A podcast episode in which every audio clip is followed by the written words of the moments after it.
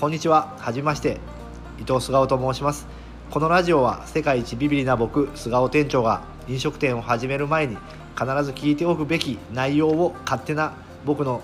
勝手な独断と偏見で語るラジオです。多店舗化を目指している方は向いてないかもしれないです。最高の1店舗を磨き上げる内容となっております、えー僕はですね名古屋駅から徒歩10分ぐらいの楽々奇跡の居酒屋というお店の店長であり経営者です、えー56年前にスタッフに指示を出すのがいろいろ喧嘩したりなんだり怒られたりして切れられたりして怖くなってしまい現在1階30席2階20席50席ある店なのですが1人でやって1人で回しています、